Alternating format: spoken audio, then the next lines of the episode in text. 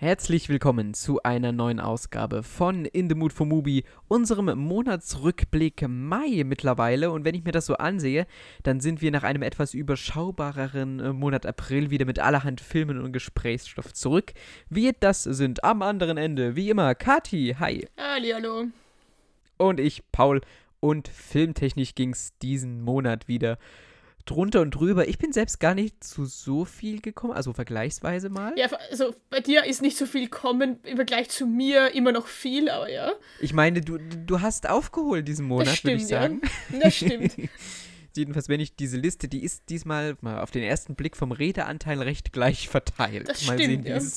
wie es am Ende. Gibt es eigentlich so einen Tracker, wo man, gibt es bestimmt, wo man äh, die ganzen äh, Redezeiten von uns tracken kann? Ja, ich glaube, also ich glaube, so im normalen Leben rede ich mehr als du, aber ich glaube, bei unseren Aufnahmen bist du doch der, der mehr zu sagen hat. äh, aber du hast jetzt vor allen Dingen am Anfang noch, noch was zu sagen, was ich weiß nicht ganz, was es mit Filmen zu tun hat. Du meintest, irgendwie hat es was zu tun, aber du wolltest einfach auch mal ein bisschen über Musik reden. Ja, ja, ja, ich wollte mal über Musik reden, weil es ist ja kein Geheimnis, dass wir hier alle Filmfans sind, weil da. Ich meine, wir haben den Movie-Podcast, Paul. Was, was soll ich jetzt noch sagen? Aber, weil ich letzte Woche mal wieder auf einem Konzert war, wollte ich hier einen kleinen Musiktipp anbringen. Ähm, ich muss dazu gleich sagen, man sollte dem Metal oder Metalcore zumindest etwas zugeneigt sein, wenn man sich das gibt, weil sonst wird man keine Freude haben. Aber ich war am Konzert von Ice Nine Kills. Das ist eine Metal, Metalcore-Band und deren ihre ganzen Songs basieren auf Horrorfilmen. Also die haben Songs über also Pennywise, also über It und über Psycho und ähm, American Psycho und was weiß ich. Uh, Pet Cemetery und so. Und deren gan- also thematisch basieren deren ganzen Songs eben auf Horrorfilmen. Was man auch in der Bühnenshow sieht, wenn da Leute mit Messer und Kettensägen über die Bühne laufen. Aber gut, das ist eine andere Story. Und meiner Meinung nach eine echt gute Band mit einer geilen Bühnenshow und wenn man Filme mag, auch mit einem kleinen Touch, dass man raten kann, welche Horrorfilme sie verarbeiten in einzelnen Liedern. Ja, Horror und Metal, genau mein Ding. ja, das weiß ich eh, Paul, deswegen hier meine Empfehlung an dich. Aber nein, Horrorfilme sind ja auch nicht ganz so meins, aber Metal ist halt meins. Und man kann das auch hören, ohne Horrorfan zu sein. Aber klingt auf jeden Fall spannend. Also verarbeiten die dann da drin Themen oder Figuren ja, oder ist das dann ja, immer alles. unterschiedlich? Also, also, ähm, meistens halt Ein so ein bisschen. Metal-Song aus Derry. Und dann geht es um das kleine Papierboot, was da den Gully runterrutscht. Ja, so ähnlich, so ähnlich. Also dann ist es halt, dann, dann singen sie halt darüber, wie, Pe- wie Pennywise versucht, Georgie in den, in den, äh, in den Kanal zu locken oder so, oder so Zeug. Und sie haben halt auch eins, das heißt zum Beispiel The Shower Scene, da obviously halt Psycho, äh, wie, wie sie halt in der, der Badewanne hinter dem Ding steht und so.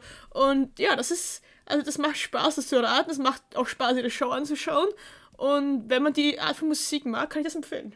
Gut, so viel zum Thema Filme. Ich habe äh, gesagt, äh, ich, ich, ich, ich habe hab nämlich Ablaufplan geschrieben heute und ich habe daneben geschrieben, ich schwöre, es hat mit Filmen zu tun und ich habe mein Wort gehalten. Ja, äh, das äh, ist. Ja. ja. Das stimmt. Äh, ich war die letzten Tage nur sehr oft auf einem äh, Fußballplatz als Zuschauender. Ähm, und Ja. das habe ich jetzt hier reingestreut und es hat gar nichts mit, mit Film zu tun. Ja, aber dann hast du also genau unsere, also genau deine Themen von mir, Horror und Metal und genau deine Themen, äh, meine Themen von dir, nämlich Fußball. Da sind wir uns ja heute absolut einig, alle miteinander. ja, das, das, das wächst gerade. Ich war ja auch nie so der, der, der Fußballtyp, aber äh, da wächst was. Ähm, aber darüber äh, wollen wir jetzt auch nicht groß und breit reden, sondern lieber das Wenn der nächste Fußballfilm auf Mubi kommt, dann Kickers oder so oder irgendwas, dann. Oh, die Kickers, das wäre auch interessant. Nachdem wir ja jetzt, ich habe auch schon mal in den nächsten Monat äh, geschaut, wir sind ja jetzt schon äh, Anime-lastig Stimmt, ja. unterwegs. Ähm, ja, Serien fehlen halt noch so. Ja, oder, oder wilde Kerle halt, das wäre halt auch Fußball. Ja, ja, nee, die, die, die bitte nicht. Die, die, die können bitte Hey, mach meine Kindheit nicht kaputt hier. langes Vorgeplänkel. Ist ja nicht so, als wäre die, die Liste schon wieder sehr voll. Und wir haben auch wieder schön Filme zusammen gesehen. Ja. Äh, freue ich mich sehr. Wir starten mit dem Film, der direkt Anfang Mai veröffentlicht wurde, nämlich Die rote Schildkröte. Ja, ein Film, den ich schon lang auf meiner Watchlist hatte, aber irgendwie nie die Chance hatte, den zu sehen. Und jetzt, tada, dank Mubi, Habe ich ihn geschaut, genauso wie du, oder? Ja. Ich war, ich hatte vor, ich weiß nicht, vor ein paar Jahren war ich schon mal so, war ich mal so drin in, in Studio Ghibli, dass ich mir da einiges oder sozusagen das meiste davon angeschaut habe. Und mhm. das ist ja jetzt, wenn man so möchte, eine, eine Co-Produktion. Also da stecken ja noch andere mit drin, nicht nur Studio Ghibli. Ähm, aber es ist immer noch so eine Lücke, die auch mir noch gefehlt hat. Und ich wusste erstens gar nicht, was mich erwartet, aber ja, ich wollte ihn auch schon lange sehen. Und äh, das haben wir auch beide dann getan. Und das ist ja auch ein relativ kurzer, ein relativ kompakter und auch entschlackter oh, Film. Ja. Magst du kurz sagen, worum es geht? Also kann man fast in einer Zeile machen. Es geht um einen Mann, der ähm, schiffbrüchig ist und dann an einer Insel strandet und dort dann versucht zu entkommen und währenddessen auf eine rote Schildkröte trifft. Ja. ja. äh, schon vorweg gesagt, also wir werden jetzt wahrscheinlich auch hier noch auf das andere ein oder andere Detail zu sprechen kommen. Das werden wir auch später bei anderen Filmen wahrscheinlich noch viel krasser, weil es jetzt nicht so, dass man bei die rote Schildkröte jetzt allzu viel spoilern könnte. Aber bei späteren Filmen dann auf jeden Fall äh, kurz vorab bemerkt. Und ja, es ist auf jeden Fall ein reiner Animationsfilm, der vor allen Dingen von seinen Bildern lebt und auch so ein bisschen von seiner Musik, denn gesprochenes Wort gibt es in dem gar nicht, sondern ja. wir haben wirklich, also es ist quasi ein Stummfilm. Ein animierter Stummfilm. Ja, genau. Was ich, was ich am Anfang, also der, der, der Typ ist halt schiffbrüchig und kommt auf diese Insel da. Und ich weiß nicht, vielleicht ist das auch nicht der Impuls von jedem Menschen einfach. Aber ich denke mir so, wenn ich auf schiffbrüchig auf einer Insel wäre, das erste, was ich machen würde, ist mir selber zum Reden anfangen. Ja, also wie man, glaube, wie man einfach nicht labern kann, verstehe ich nicht. Das ist auch der Grund, warum ich jetzt einen Podcast mache, wahrscheinlich. Aber das ist schon, also da war ich so, okay, redst du jetzt einfach gar nicht? Und die Antwort ist nein, tut er nicht. Irgendwann habe ich das akzeptiert, aber ich war so wirklich so, also ich würde ganz sicher mit mir selber zum Reden anfangen. Ich würde es nicht aushalten, da tagelang nichts oder also dann jahrelang im Endeffekt nichts zu sagen. Aber gut, ich meine, hat doch nicht jeder wahrscheinlich so einen Rededrang wie ich. Aber ich hatte ähnliche Gedanken, weil ich gesagt also so ein bisschen so in sich gekehrt, aber vielleicht äh, passiert das ja auch alles offscreen. Und wir sehen wirklich Natürlich. nur die Momente, wo er wirklich gerade einfach nur äh, ja, mit sich selbst so viel zu tun hat und auch gar nicht ans Reden denkt, weil er versucht ja natürlich auch irgendwie von dieser Insel da zu kommen. Und es ist ja auch an sich eigentlich ein ganz einfacher Plot, der ja schon realistische Züge hat halt. Jemand strandet auf einer Insel, der dann aber, wie in fast jedem Film, zum Beispiel aus dem Hause Ghibli, ja immer dann noch so was Magisches einstreut. Mhm. Und also ich weiß nicht, wie dir diese ganze Geschichte da gefallen hat. Das ist ja auch äh, eine kleine Liebesgeschichte, wenn man so möchte, die äh, famos unterstützt wird von der Musik. Ähm, und wie sich das, ich weiß nicht, ob das so genau dein Ding war, weil es ist, also an sich ist das ja auch alles recht einfach und es passieren jetzt keine großen Überraschungen darin. Ja, also, dass ich nicht so der Fan von Romanzen bin, haben wir, glaube ich, schon etabliert hier. Und mein, also mein größtes Problem, ich finde find den Film wunderschön, also Studio Ghibli habe ich, glaube ich, noch nie irgendwie enttäuscht.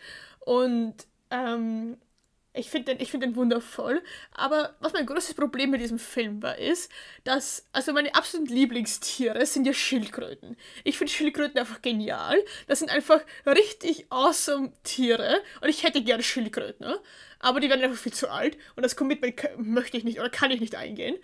Ähm, aber deswegen Schildkröten sind einfach geil.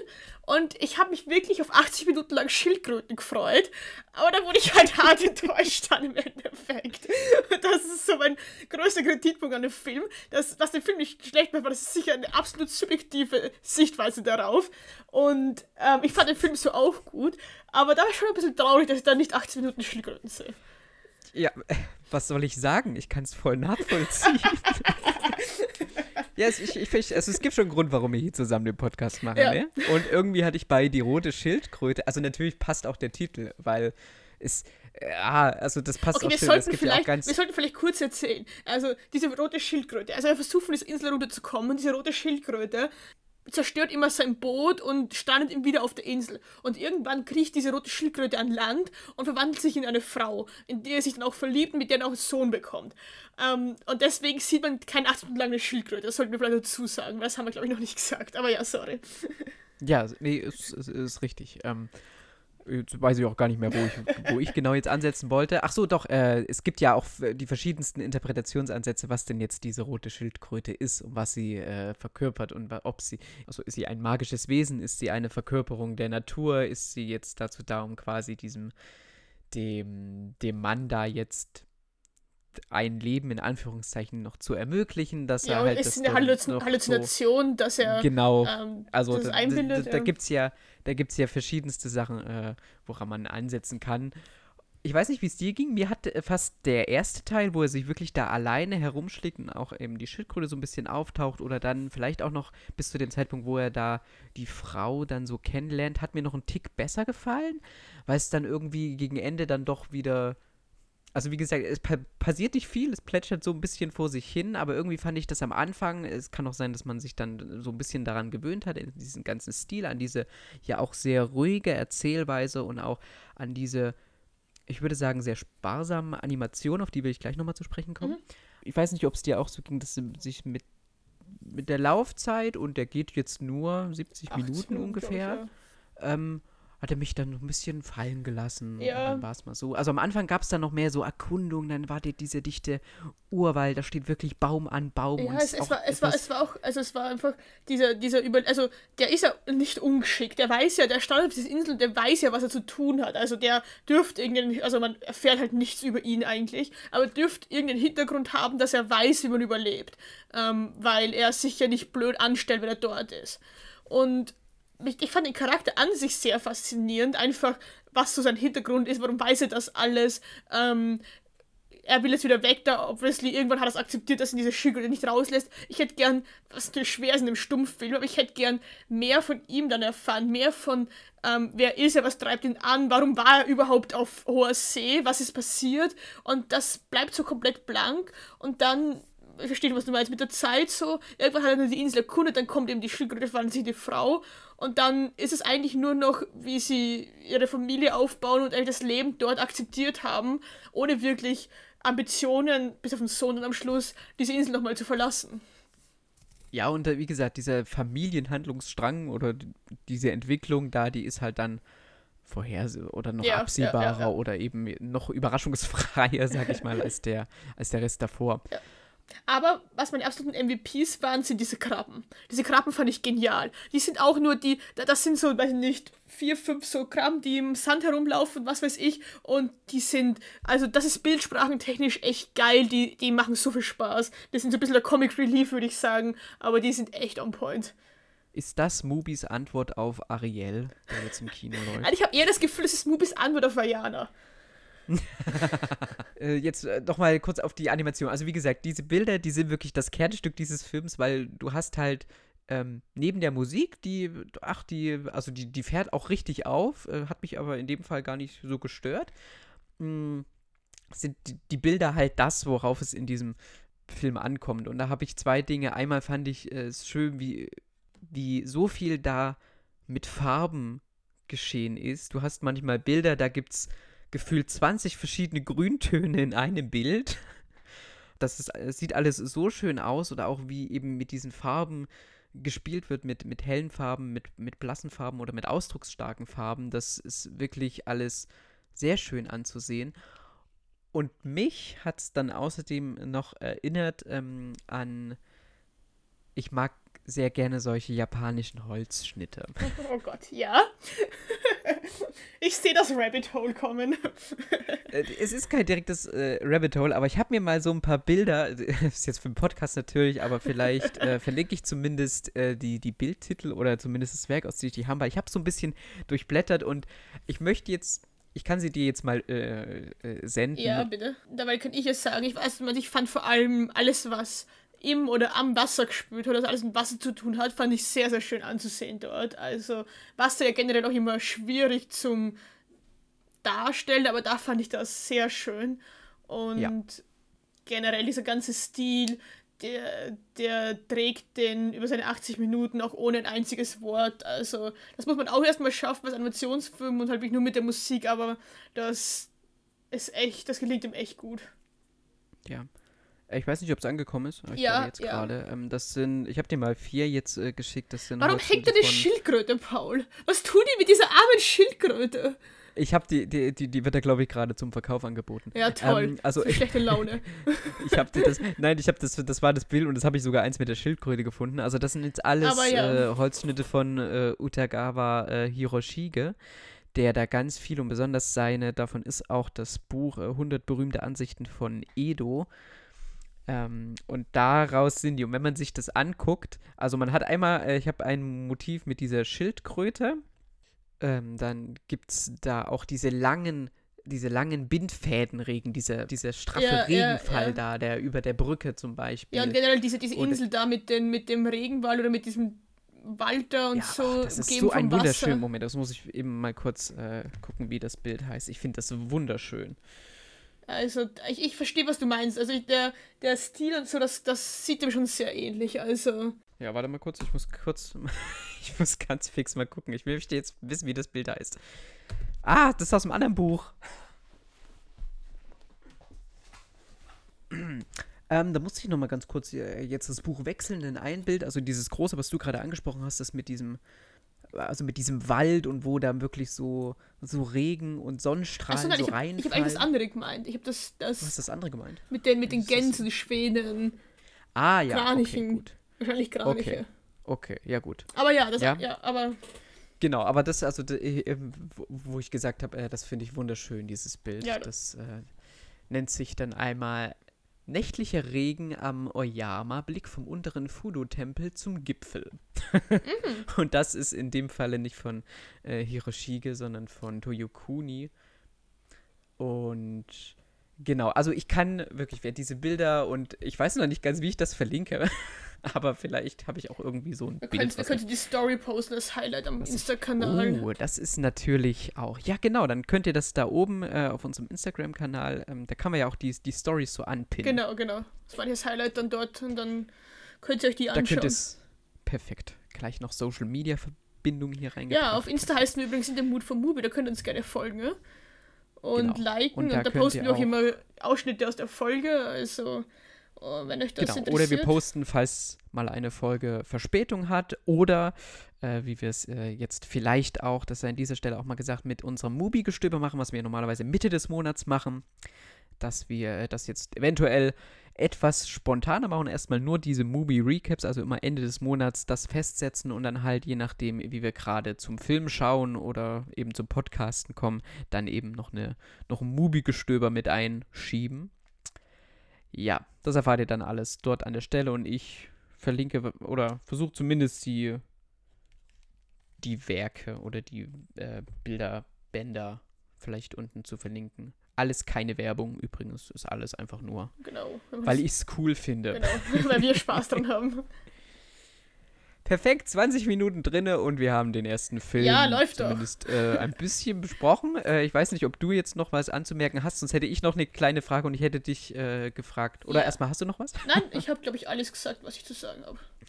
Perfekt. Dann äh, kurz nur, damit wir das hier. Ich weiß nicht, wie oft wir noch äh, dazu kommen, einen Film, wo das Studio Ghibli drin hängt, zu Mhm. besprechen. Deswegen kurze Frage: Hast du ein, zwei Lieblinge oder ein, zwei, die du herausküren Oh, würdest, wo Von- du sagen würdest, das sind, de das sind deine Favorites? Oh, oh, oh, oh, oh, oh, okay, okay, okay, warte mal. Jetzt, jetzt hast du mich. Bin ja riesiger generell Animationsfan und auch Studio Ghibli-Fan. Und also ich finde das Schloss im Himmel Hm? finde ich sehr, sehr schön. Das Schloss im Himmel sowie das wandelnde Schloss, was ja auch Studio Ghibli ist. Das sind zwei, die ich sehr, sehr, sehr schön finde. Kikis kleiner Lieferservice mag ich auch. Den finde ich auch wunder also wunderschön. Ja. Also ich, ich habe, also alle, die ich bis jetzt gesehen habe, mochte ich auch wirklich. Ich habe leider noch nicht alle gesehen, aber ich habe schon viele gesehen. Klar, das, die Klassiker sind halt Shiro und Prinzessin Mononoke und mein Nachbar Totoro, die auch alle wundervoll sind. Aber ich glaube, so meine Lieblings sind wirklich Schloss im Himmel, wandelndes Schloss und Kikis kleiner Lieferservice. Schöne Wahl. Bei dir? Also die mag ich auch alle. Ähm, also bei mir wäre es dann tatsächlich, da bin ich mal ein bisschen Mainstream und sag mal Mononoke. Okay, ja, fair. den ich wirklich äh, toll finde und welchen ich auch sehr mag, auch wenn ja er nicht wirklich zu den Ghibli-Filmen gezählt wird, weil er eben vor der offiziellen Gründung des Studios produziert äh, worden ist. Es ist Nausicaa aus dem Tal der ja, Winde. ja. Den Den- finde den ich, ich leider noch nicht der gesehen. hat Den so-. Tolle, also der er hat so fantastische Bilder. Das sieht alles so gut aus. Also da bin ich wirklich. Aber ich habe auch noch nicht alle gesehen. Ähm, vielleicht, wen ich auch, wen ich auch so ein bisschen äh, unterschätzt finde, ist Porco Ich, Rosso. ich wollte kurz, ich wollte das Gleiche sagen. Porco Rosso fand ich auch sehr gut. Also, ein Ja. fliegendes, fliegendes Schwein ist auch einfach mein Humor, wenn ich ehrlich bin. Ja, ja. Aber den, Aber den. der hatte total was. sehr Weil der, schön, ja. weil er äh, bei vielen auch so unter dem Radar fliegt. Gut. sehr schön. Yes, na dann. Ach so, ich, äh, was lehne ich mich hier zurück? Äh, Weiß ich nicht, du bist dran. ich bin dran. Ja, die, die nächsten will ich nicht zu lang äh, ansprechen, halbe weil Stunde ich wieder, dir, ne? weil ich dir sicherlich davon auch schon erzählt habe, weil der, ich habe den 2020 auf einem Filmfestival gesehen. Dann kam der irgendwie, 2021 kam nichts und 2022 kam er, glaube ich, zu uns nach Deutschland und jetzt ist er halt auf Mubi zu sehen und ich glaube, ich hatte ihn letztes Jahr auch mal in einem, in einer, das waren so meine Highlights äh, dieses Jahr und ich habe ihn jetzt nicht nochmal geschafft zu sehen und ähm, überbrücke gerade die Zeit, während ich durch meine Notizen zum Film scrolle. Der Film heißt äh, Was geschah mit Bus 670? Ähm, oder im Internationalen heißt er, glaube ich, Identifying Features. Und ähm, da geht es um eine Mutter, deren ja, jugendlicher Sohn, der fährt zusammen mit einem Freund, die wohnen in Mexiko, und er fährt zusammen äh, mit einem Freund Richtung US-amerikanischer, mexikanischer Grenze und kommt aber nicht wieder, beziehungsweise meldet sich auch nicht wieder und irgendwann äh, findet man dann ähm, die Leiche seines Freundes ähm, und er bleibt aber verschwunden und die Mutter begibt sich daraufhin ähm, in die, die ja, Todeszone eben an der mexikanischen Grenze und sucht dort nach ihrem Sohn. Ihre Spur ist eben dieser Bus 670, der letzte Bus oder der, das letzte äh, Fünkchen, wo sie sich dran festhalten kann, weil äh, da mit ihr Sohn wohl gefahren ist. Ähm, genau, und da begibt sie sich auf eine Suche. Das ist ein Regiedebüt von Fernanda Valadez und ist ein ganz ruhiger Film, der sich so ein bisschen an die ZuschauerInnen ranschleicht und dann aber immer, also zumindest für mich oder zumindest aus meiner Perspektive, immer eindringlicher wird oder immer wuchtiger wird, obwohl auch da gar nicht so viel passiert. Wir sehen eben die Suche dieser Frau, dieser auch wirklich stark porträtierten Frau und ah, es schnürt sich immer so ein bisschen zusammen. Hinzu kommt wirklich ein ganz tolles, äh, ganz toller Sound, der das Ganze, vor allem wenn man es mit einem guten Soundsystem hört, da der da doch ordentlich äh, auch mit zuschnürt. Äh, das ist auf jeden Fall ein Film, den möchte ich auch nochmal, ich habe den schon mehrmals jetzt gesehen, aber die Lust, äh, ihn nochmal zu sehen, ist auch noch da. Und deswegen, ich habe mich gefreut, als er jetzt auf Mubi aufgeschlagen bin, weil ich gedacht habe, okay, dann sehen ihn vielleicht doch noch ein paar mehr Leute Ja. als jetzt auf äh, einem Filmfestival. Ich, also ich habe von dir auch nur Gutes drüber gehört und ich habe ihn leider nicht geschafft, weil mir das Thema ein bisschen zu debre. Aber ich habe den auf jeden Fall auch auf meiner, auf meiner Watchlist und seit du da auch vor also drei Jahren oder so drüber geredet hast, ähm, habe ich auch Bock auf den und werde den auf jeden Fall auch noch schauen. Aber freut mich auch, dass ist auf wieder eins läuft. von den, ja, ist wieder von eins von den Sachen so, wenn man sagt, das ist ein Erstlingswerk, okay, Ja. ich, bin, ich bin hooked, dann äh, hoffentlich äh, kommt da demnächst irgendwann mehr. Und dann hoffentlich auch auf Movie, dass wir es alle schauen können. genau. Auch ein Regiedebüt haben wir als nächstes und den haben wir wieder zusammen gesehen. Ja. Nach dem kurzen Exkurs, wo wir einen relativ neuen Film hatten, äh, springen wir jetzt einige Jahre, Jahrzehnte zurück zu einem Klassiker des französischen Kinos. So Fahrstuhl zum Schafott. Ein, ja, was, ein Krimi, ein Drama über Krimi-Drama, ein genau, Drama-Krimi, ein Kramer. Ein, ein, ein, ähm, Oder ein Trimi. ein Trimi. das nimmt diesem Genre so alle seine, seine, seine Ernsthaftigkeit, und Ernsthaftigkeit, ja. Bedrohlichkeit oder so seine, weißt du, Krimi, da hast du sofort diese Assoziation, Tod, äh, Mord, äh, Verbrechen und ein Dremi. ja, du hast recht, das ist mit dem Genre nicht ganz gerecht.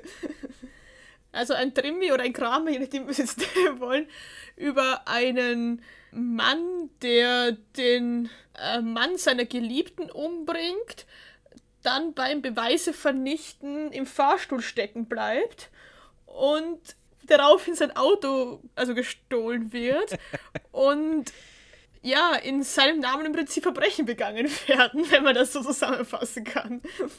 Also wenn man das so zusammenfasst, dann wirkt es wie ein noch kruderes Konstrukt, als ja. es eigentlich schon ist, weil man denkt, okay, diese, dieser Ausgangsplot, äh, das ist äh, ein Film von Louis Mallet und man hat ja so einen klassischen Thriller-Plot. Absolut, so, ja. Ein Verbrechen wird begangen und dann geht aber was schief. So.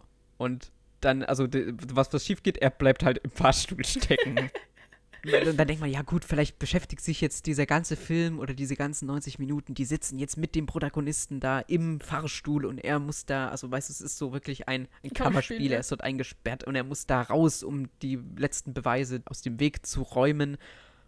Aber nee, so, so richtig wichtig äh, ist das, was dort im Nö. Aufzug passiert, gar nicht, sondern es passiert da noch ganz viel drumherum. Ja. Wir begleiten die, die, die Freundin, in dessen, also de, dessen äh, Mann sie um, äh, umgebracht hat. Was, genau, dessen Mann äh, er ermordet hat. Und wir verfolgen eben diese dieses Pärchen, was da sich kurzerhand äh, dieses Auto da äh, ausleiht und dann gut, auch, auch mehr oder weniger, also ja nicht gewollt, aber auch dann in so einem, ist jetzt hart, aber durch so dumme Umstände dann halt selber zu Verbrechern. Ja, wird. hauptsächlich durch, durch irgendwie große männliche Egos und ja, vielleicht auch ein bisschen Unsicherheit dann doch irgendwie in, diese, in diesem Motel landet und dann selber zum, also zu Verbrechern wird. Ja, ich fand das auch, ich fand das eine ganz eine ganz eigenartige Mischung. Weil am Anfang sieht man so diesen, ähm, wie heißt der, Julian? Sieht man so aus, keine mhm. Ahnung. Äh, Tavernier. Die nennen ihn eigentlich fast nur Tavernier. Tavernier. Also man hört diesen genau, Nachnamen Tavernier. immer, weil eben dann auch die, äh, die Verbrechen dann ja quasi in seinem Namen begangen, weil es ist auch sein Auto und so weiter und so. Ja. Und sein Mantel und alles und seine Pistole. Ja. Und, und man sieht ihn halt so als Geschäftsmann dieser Firma, wie er sich dann Zutritt zum Raumschiff des Chefs verschafft über den Balkon und den umbringt. Und dann halt dummerweise diesen Haken dort hängen lässt mit dem Seil drunter und das aber erst checkt, wie wir da unten im Auto sitzen und mal raufschauen. Und nicht, dass er einfach den Schlüssel abzieht, nein, er lässt den Schlüssel im Auto stecken natürlich, geht ins Haus wieder rein, wie rauffahren, Aufzug bleibt stecken und das Blumenmädchen, das die ganze Zeit von ihm, vor ihrem Freund von ihm schwärmt, ähm, und der Freund ist dann ein bisschen eifersüchtig auf ihn oder will halt auch seine Freundin beeindrucken und fladert dann halt das Auto mit ihr. Und dann beginnt die Scheiße halt zu dampfen.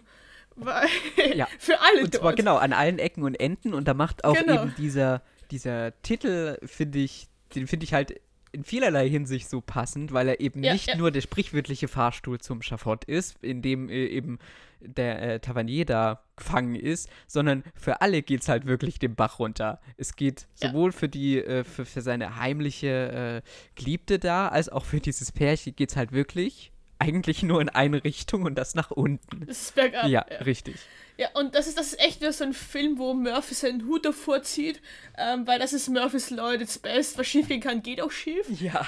Ja, also man muss auch sagen, dass ich am Anfang dachte ich mir auch noch so, also ich finde es mal geil, was für eine Ruhe dieser Tavernier rangeht, weil er tötet den jetzt halt einfach und da ist auch kein so, also der ist ja kein geübter Verbrecher, soweit ich das heraus, also das irgendwie, klar, der war irgendwie beim, bei der Fremdenlegion oder ja, so, ja. irgendwas sagen sie ja, aber der ist jetzt kein Berufsverbrecher, sagen wir jetzt mal, der jeden Tag irgendwie rumläuft. Kein Auftragskiller, ja, ja. Genau, kein Auftragskiller oder so. Und mit was für einer Ruhe er das da angeht, das fand ich mal, fand ich interessant zu sehen, dass es kein so, ich sage jetzt mal, Gelegenheitskiller ist, der dann nicht irgendwie die Nerven schmeißt, sondern der es einfach durchzieht, mhm. ähm, was zu seiner Figur passt, finde ich. Aber dann dieses, dieses, dieses, dieses Seil hängen lassen, dann den Schlüssel im Auto stecken lassen, da war ich so, ach Bruder, komm, du hast das alles mit so einer Gelassenheit ja. gemacht. Ich glaube, irgendwie kaufe ich dir gerade nicht ab, dass du, jetzt weil du das da hängen siehst, die Panik bekommst. Und der hat ja auch nicht, er hat ja auch keine Panik versprüht oder so. Er hat das ja alles komplett gelassen genommen. Aber dass er den Schlüssel nicht abzieht, hat mich so gewurmt. Also, also ich habe es tatsächlich, ich habe tatsächlich, das habe ich ihm schon abgekauft, weil ich gedacht habe, wie du gesagt hast, es funktioniert und der Plan, den Plan, den er hatte, er verschafft sich ja das Alibi und so weiter der war ja, also in seinem Kopf war das ja sicher das Ding. Deswegen hat es bestimmt mhm. auch so, also das war, ja, konnte nicht viel bei schief gehen. So. Und dann ist es aber diese eine, dieses eine Detail. So, und dieses eine Detail führt dann aber zum nächsten. Und das wird dann immer, und der Fahrstuhl dann ist halt dann die, die Krone obendrauf. Und ich hab denn da die, also ich weiß nicht, die, klar, der verfällt nicht in, in blanke Panik, aber ich habe es ihm schon so ein bisschen abgekauft, dass er dass er kurz nervös war, weil dann ist diese, dieser eigentlich todsichere Plan, hat da so einen kleinen Schlenker bekommen oder so einen kleinen, was, das ist nicht nach Plan gelaufen. Und dann summiert ja. sich das aber immer weiter. Deswegen fand ich es, gut, dass er da den Schlüssel stecken lässt, weiß ich nicht, aber also ich fand es dann schon so gut aufsummiert. Fand ich übrigens auch bei den anderen Handlungssträngen. Also ich fand, wie sich das dann wirklich hochschaukelt. Äh, das, also natürlich ist das alles konstruiert und dass sie dann gerade da, dass sie da in den Wagen einsteigen und dass die seine Geliebte eben die beiden dann dort davon fahren sieht und dann natürlich denkt, oh nein, er ist jetzt ist er jetzt ist er ohne mich und mit der anderen abgehauen. Das ist schon alles, also das ist ein Puzzle, was sich eben dann nacheinander zusammensetzt und was auch je nachdem aus welcher Charakterperspektive man es, das sieht, komplett anders ausfällt. Und das das, das hat also das fand ich irgendwie spaßig. Ja, ich finde das, das ist auch so ein also bei, bei meisten Filmen hast du halt so eine ist denn so gesagt, mit der Charaktersicht so eine klare Ansicht irgendwie auf was und du hast das Gefühl, egal wenn, also wenn du mit diesen Leuten jetzt wirklich reden könntest, egal wenn du fragen würdest, würden alle circa die gleiche Geschichte erzählen. Ich habe das Gefühl, bei dem Film, wenn du mit den Charakteren reden könntest, ähm, würde jede einzelne Person eine komplett andere Geschichte erzählen, wo sie alle das gleiche erlebt haben. Ja, auf jeden Fall. Und das finde ich, das finde ich sehr spannend, weil so ist es ja im echten Leben auch. Also solange man nicht irgendwie kommuniziert, hat jeder und jede halt seine eigene Ansicht auf die Sachen, die passiert sind. Und erst wenn man Sachen miteinander abgleicht und versteht, wie die anderen oder den anderen dabei gegangen ist, hat man das Gesamtbild im Prinzip. Genau, ja. Ja, was kann man noch sagen? Äh, ich bin ja immer so ein Fan von den schönen Schwarz-Weiß-Bildern. Ich finde die auch hier, wie sie da, äh, wie, wie, seine Geliebte, deren Namen mir jetzt entfallen ist, Florence? Äh, Flor ja, ja, wenn man sie dadurch Wir und Französisch, wir entschuldigen uns, weil. Dadurch das nächtliche ich glaube, es ist Paris. Ja, ich glaube, Paris ja. streift und dann gibt es diesen tollen Jazz-Soundtrack von Miles Davis. oh, da habe ich mich schon in diese Bilder äh, da verliebt. Sie hätte auch noch länger da einfach so ein bisschen herumschlendern ja, sie hätte noch länger in die Ferne starren können, Paul, das wissen wir eh. ja. Sehr schön. Doch, ich habe ihn jetzt äh, zum zweiten Mal gesehen und ich muss sagen, er hat mir beim zweiten ah, ja. Mal äh, sogar noch ein bisschen besser gefallen als beim ersten Mal. Ich ihn zum ersten Mal gesehen und ich fand ihn, ich fand ihn sehr gut. Also ein astreiner Dremi-Kramer-Film. ich finde auch ein toller Einstieg in die äh, Filmepoche, wenn man sich so ein bisschen an die Nouvelle Vague, also an diese französische mhm. neue Welle ähm, rantasten ja. will, dann ist das, denke ich, ein. Der, der ist sehr zugänglich, auch von seinem Erzähltempo her und von seinen Plotsträngen her ist der sehr zugänglich. Und weil er auch ja sehr an so Hitchcock-Filme mhm. erinnert, also von der Krimi-Handlung her, ja. Gut, weiter geht's mit eine Doku von Anna Was? Anna Was? Ja, irgendwie so. Und im Wesentlichen sind es Nachtaufnahmen von Brasilia. Wenig Dialog und eigentlich mehr so, ja, wir schauen mal, was da nachts so los ist. Und auch ein Fokus dann nicht vorrangig auf Menschen oder auf dem Stadtverkehr oder auf sonst was, sondern vor allen Dingen auf Tieren oder auf Tiergeräuschen. Der Film beginnt schon mit einer Kameraperspektive. Man sieht eine Kamera, die dreht sich um die eigene Achse, die wird dann immer ein bisschen schneller und es ist alles dunkel, es ist alles so ein bisschen dämmerig und im Hintergrund hört man eigentlich die ganze Zeit nur irgendwie Tiergeräusche, Tierbrunnen oder es vermischt sich zu, zu, zu einer ganz undefinierbaren Masse. Also man kann es nicht, ich könnte jetzt nicht äh, direkt daraus exerzieren und dir sagen, das sind die und die und die Geräusche. Es ist einfach so eine Masse, die da auf das Publikum hereinbricht. Und so funktioniert der Film häufig. Das geht 60 Minuten, ist auch eher so ein experimentelleres, immersives Seh- und vor allen Dingen, wie gesagt, auch Hörerlebnis. Also dieser, ich habe gesagt, es ist keine Klangreise, sondern es ist mehr so ein Klangsturm manchmal, so ein Klanggewitter, weil wenn er dann auch mal so ein, so ein Soundtrack abfeuert, dann, dann hämmert der schon ordentlich drauf. viele Tiere, die man dort beobachtet, viele, was, Füchse, Affen, Schlangen, Otter, die einerseits in einem Zoo dort leben, aber andererseits auch in der freien Wildbahn, Anführungszeichen, in der Stadt sind. Und was auch noch so ein bisschen äh, darüber liegt, sind Auszüge aus Telefonaten, so vor allen Dingen so, so eine Hotline, die eben für solche Zwischenfälle mit Tiere eingerichtet ist, wo man halt anrufen kann, ja, wir haben hier das und das Tier, äh, können, können, wir das abholen, also wie kriegen wir das hier weg, so in etwa. Und äh, da äh, gab es eine, das wird auch am Anfang, wird darauf verwiesen, dass da die Untertitel angepasst worden sind, weil das wohl in äh, einem brasilianischen Dialekt namens Gualin gesprochen wird. Und man hat in den Untertiteln versucht, diese sprachliche Besonderheit oder diese sprachlichen Auffälligkeiten eben in, von diesem Dialekt ähm, versucht auf das Deutsche zu übertragen. Und das habe ich dir, Kathi, schon erzählt, weil es hat mich doch sehr daran erinnert, wie, wie wir manchmal miteinander schreiben, Kathi, du aus Österreich. Das sind auch sehr viele O's und A's so direkt aneinander und genauso haben sich diese Untertitel ein bisschen gelesen. Aber das, das ist, fand ich aber ist sehr nichts, ich lerne jetzt, ich lerne jetzt Niederländisch. Das ist, also, was ich schreibe, ist nichts gegen Niederländisch. Also, das sind, das sind Doppel-A's und Doppel-E's in dieser Sprache. Das ist ja eine absolute Katastrophe, Alter. Fand ich eine ne gute Idee. Ich habe auch erst äh, überlegt, jetzt habe ich was verstellt, habe ich was umgestellt, aber nein, da war ja dieser, dieser Hinweis am Anfang. Also es ist klar, das ist nicht für jedermann, das ist, ach, es hat mich an diese, an diese Filme auch erinnert von, ähm, du hattest diesen Burial geschaut. Mhm, vor, Atomkraftwerk. Vor, genau, vor drei oder vier Ausgaben. Ja, ja. Und an sowas hat es mich auch erinnert, das wird sich wahrscheinlich auch gut bei so einer Ausstellung. Also man muss es auch wirklich, man muss irgendeinen Zugang dazu finden. Ähm, Mubi hat es übrigens auch als Öko-Horror bezeichnet. ich, also wir haben diese, diese Folge haben wir Genre-Bezeichnungen on point. Also ein Horror.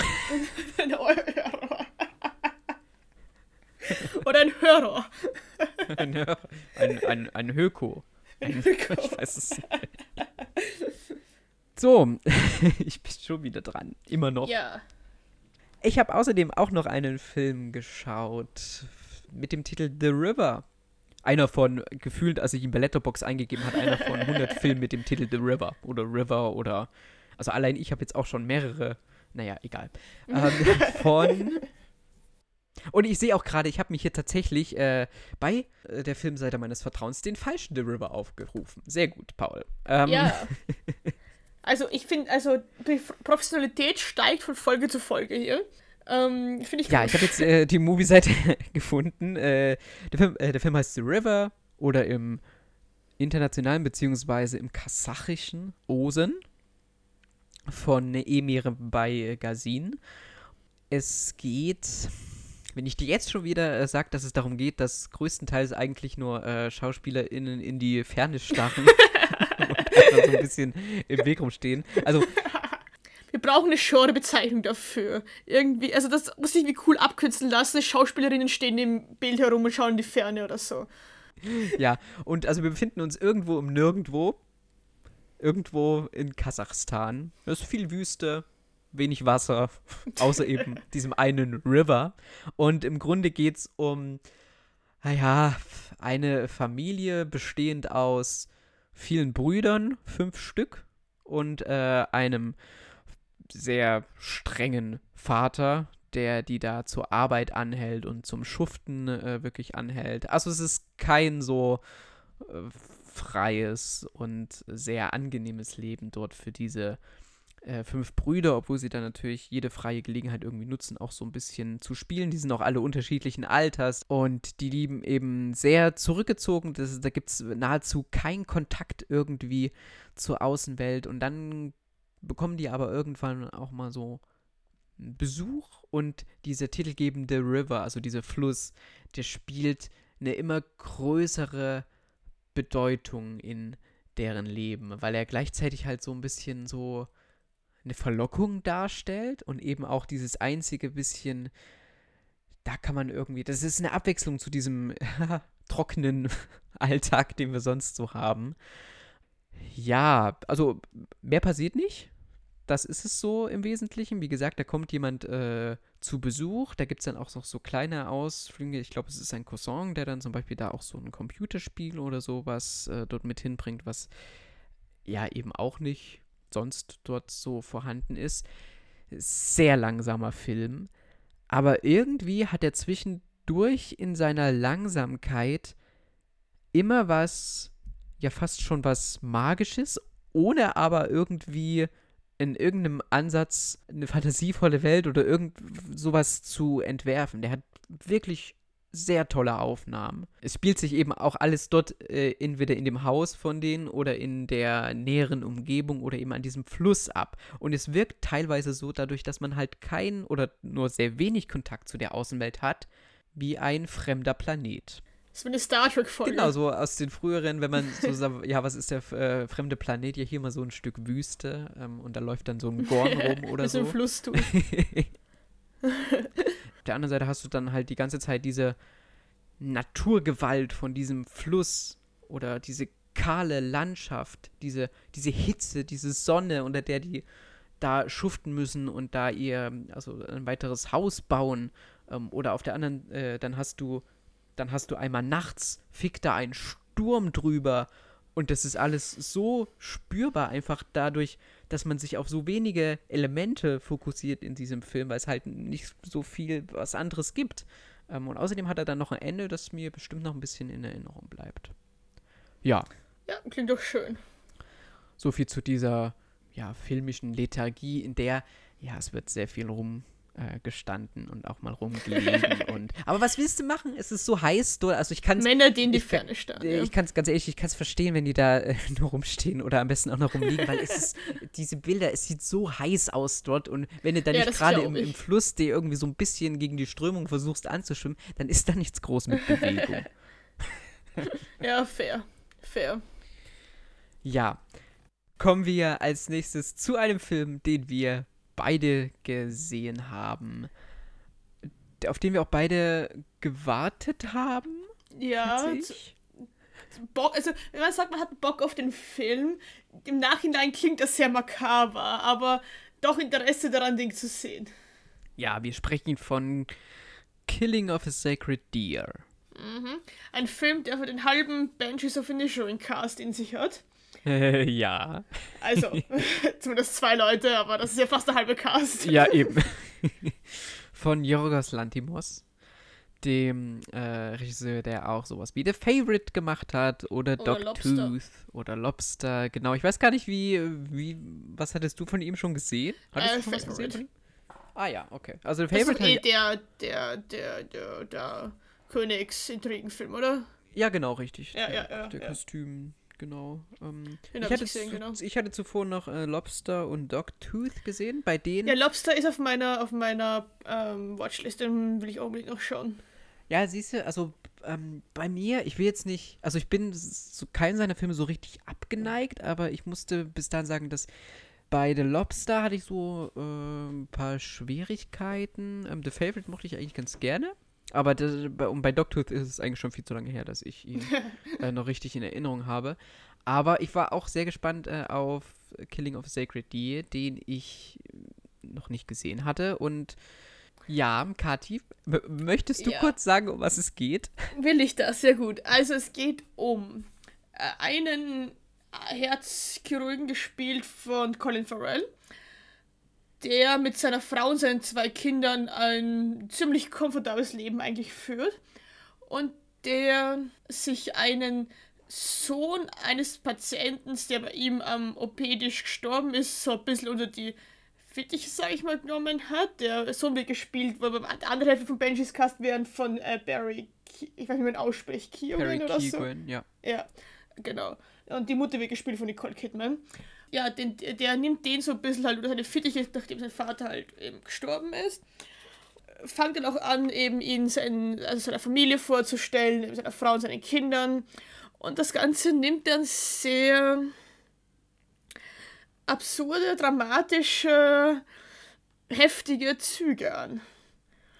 Ja. Nämlich, ja, wie gesagt, wir werden hier auch jetzt spoilern, nämlich macht eben Martin, heißt er, glaube ich, ja, äh, eben Steven dafür verantwortlich, dass sein Vater tot ist und stellt ihm im Prinzip ein Ultimatum und sagt, also der jüngste Sohn der Familie beginnt ähm, Lebenserscheinungen zu haben, kann nicht mehr gehen und so. Und der Martin offenbart ihm eben, dass er entweder einen von seiner Familie umbringen muss, eben als Ausgleich dafür, dass er seinen Vater umgebracht hat, oder alle, also seine Frau, seine zwei Kinder, ähm, sterben alle. Und das macht sich eben dadurch bemerkbar, dass zuerst eben Lähmungserscheinungen auftreten, dann Nahrungsverweigerung, danach blutet man aus den Augen und danach kommt der Tod. Und ja, das ist so, würde ich mal sagen, das Grundgerüst dieses Films. Ja, ich würde noch einen kurzen Schritt nochmal zurückhüpfen. Ja.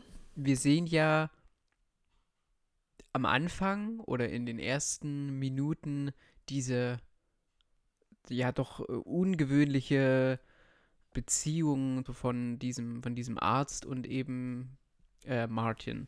Mhm. Ähm, und Martin sieht in ihr, oder da, darüber können wir jetzt gerne reden, weil es gibt sehr viele Dinge, äh, über die man in diesem Film mhm. reden kann, ähm, äh, sieht in ihm vielleicht auch so eine Ersatzvaterfigur, weil er ja auch versucht, ihn mit seiner Mutter unter anderem ja. zu verkuppeln und erst als das nie so richtig klappt, weil eben äh, der Arzt ja auch seine eigene Familie mit zwei Kindern hat, beginnt das ja so ein bisschen zu kippen. Am Anfang denkt man so, ach ja, okay, er, er fühlt sich natürlich auch irgendwie ähm, schuldig, das muss man auch sagen, äh, der Patient ist auf seinem äh, OP-Tisch gestorben, äh, während er auch unter äh, dem Einfluss von Alkohol stand, genau. Also es ist nicht, äh, also er trägt auch definitiv da eine Mitschuld dran. Um, und dieses, also dieses Konstrukt daraus, dass er, er sich dessen schon bewusst ist, obwohl er das natürlich auch äh, niemals so jetzt klar äh, sagen würde, ähm, aber da trotzdem diese, diese Verantwortung gegenüber den Jungen, deswegen trifft er sich vielleicht auch mit dem, also Jungmann ist es eigentlich. Und das kann man generell für diesen Film sagen, diese Figurengespräche oder die Dialoge, die zwischen den Figuren stattfinden, sind eigentlich alle immer maximalst unangenehm. Ja, ich glaube, ich habe noch nie so viel bei dem Film gecringe über dem. Es ist unglaublich. Ich bin, ich bin obsessed, war wirklich so, das kann nicht euer Ernst sein. Also, das will der Film ja auch vermitteln. Das ist ja keine Kritik, ein Film, das ist das, was er erreichen will. Aber es hat wirklich, jedes einzelne Haar im Körper hat sich aufgestellt. Ich habe das fast nicht schauen können, weil mir das so unangenehm war. Also, wie gesagt, das, das, ist immer da. Das ist auch am Anfang in den Dialogen schon immer mhm, da. Es ja. ist schon immer sowas da, wo man denkt, also irgendwas passt hier gar nicht zusammen. Eigentlich ist. Der ja. hat einen ganz, ganz komischen Vibe. Von Anfang an. Man, man spürt, dass etwas nicht passt von Anfang an, aber man weiß nicht. Also ich bin komplett blind in diesen Film reingegangen. Ich wusste nichts davon. Aber ich mag halt Colin Farrell richtig gern. Deswegen war das auch so ein No-Brainer für mich, dass ich den schauen werde. Aber ich wusste wirklich nichts über den Film. Und von Anfang an sitzt du da und du weißt, irgendwas stimmt nicht. Du weißt, irgendwie irgendwas kocht da, aber du weißt nicht was. Und von Anfang an ist der Vibe ganz unterschwänglich, so, so unangenehm. Ja. Aber fesselt dich trotzdem so, dass du eigentlich weg willst von dort, weil du es nicht aushältst, aber der Film sich so in den Bann, dass du nicht weg kannst, weil trotzdem wissen, wie es weitergeht. Und dann ja. kommt diese Kamera dazu, die absolut, also die immer irgendwie wackelig oder schräg ist und durch irgendwelche, wie im Horrorfilm, durch so einfach lange leere Gänge fahrt, wo ich auch, da waren Einstellungen drin, wo ich mir gedacht habe, hä? Aber genau das war Sinn und Zweck von denen, einfach, dass man sich noch unwohler und noch unangenehmer fühlt, als man sich eh schon fühlt. Und dann kommt ja. noch dieser, dieser Sound dazu und du willst einfach nur weglaufen. Ja, dieser Film zieht einen in einen Bann der Seltsamkeit, der einen wirklich ja. die ganze Zeit über nicht loslässt und bei dem, wie gesagt, die ganze Zeit schon über klar ist, okay, irgendetwas passiert hier, irgendetwas stimmt überhaupt nicht. Und dann gibt es aber, wie gesagt, darin dann nochmal den Kipppunkt, nämlich an dem, und da komme ich darauf zurück, als er da dann abgelehnt wird, als der Arzt auch von dem Treffen mit der Mutter von Martin äh, da zurückkehrt oder eben diese, die, Martin dann diese Ablehnung quasi erfährt, dass er natürlich nicht jetzt einfach so sein neuer Vater oder seine, seine Mutter jetzt heiraten wird oder was weiß ich, da seine neue Familie mit ihm aufbauen wird. Ähm, da kippt es dann nochmal und dann äh, geht's, und das hatten wir jetzt auch schon äh, in Fahrstuhl äh, zum Schafott hier, rast der Fahrstuhl dann eigentlich nur noch haltlos nach unten ja. und es wird einfach alles äh, nur noch schlimmer keine, keine Jumpscares, keine, ja. äh, keine Ahnung, irgendwelche gruseligen dunklen Häuser oder dunklen Zimmer können je so, so unangenehm oder so nachhaltig so einen Horror erzeugen, wie es dieser Film äh, tut. Ja, absolut. Es ist, es ist nicht schlimmer als diese, als die menschliche Psyche, die da äh, keine Rache aus ist und alles dafür tut, um äh, ohne äh, Rücksicht auf Schäden einfach komplett durchfahrt.